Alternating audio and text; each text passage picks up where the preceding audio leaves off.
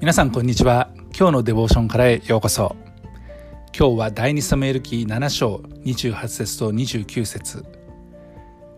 今日のデボーションタイトルはダビデの家です。それでは聖書箇所をお読みいたします。今神主よ。あなたこそ神です。あなたの言葉は誠です。あなたはこのしもべにこの良いことを約束してくださいました。今どうかあなたのしもべの家を祝福して見舞いに常しえに続くようにしてください。神である主よあなたがお語りになったからです。あなたの祝福によってあなたのしもべの家が常しえに祝福されますように。ダビデは自分の家が本当に祝福されていることを感謝しまた常しえに祝福されるようにと。いうふうに祈りました。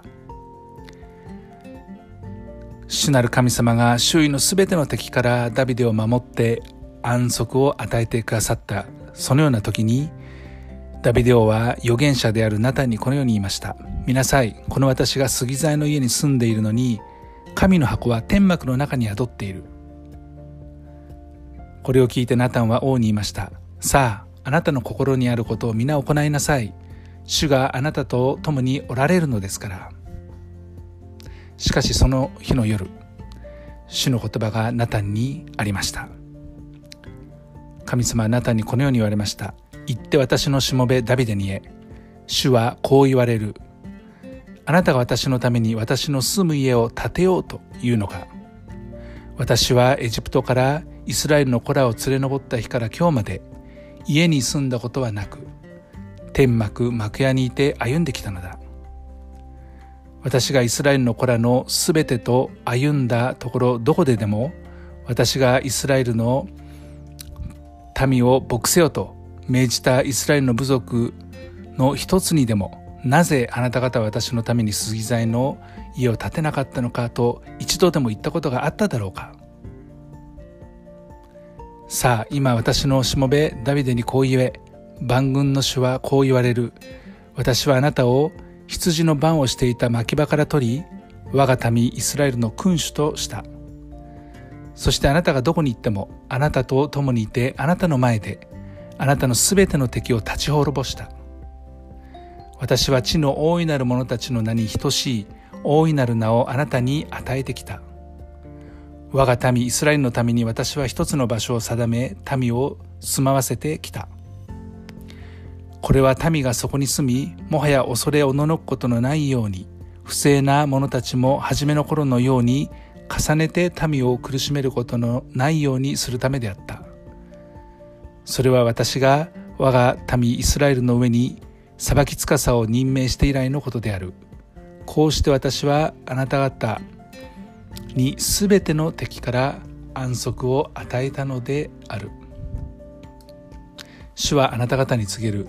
主があなた方のために一つの家を作ると。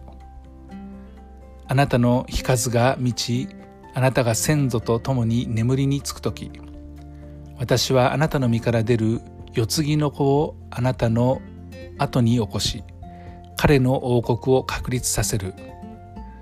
彼は私の名のために一つの家を建て私は彼の王座王国の王座を常しえまで固く建てる。私は彼の父となり彼は私の異なる。彼が不義を行った時は私は人の杖人の子の鞭を持って彼を懲らしめる。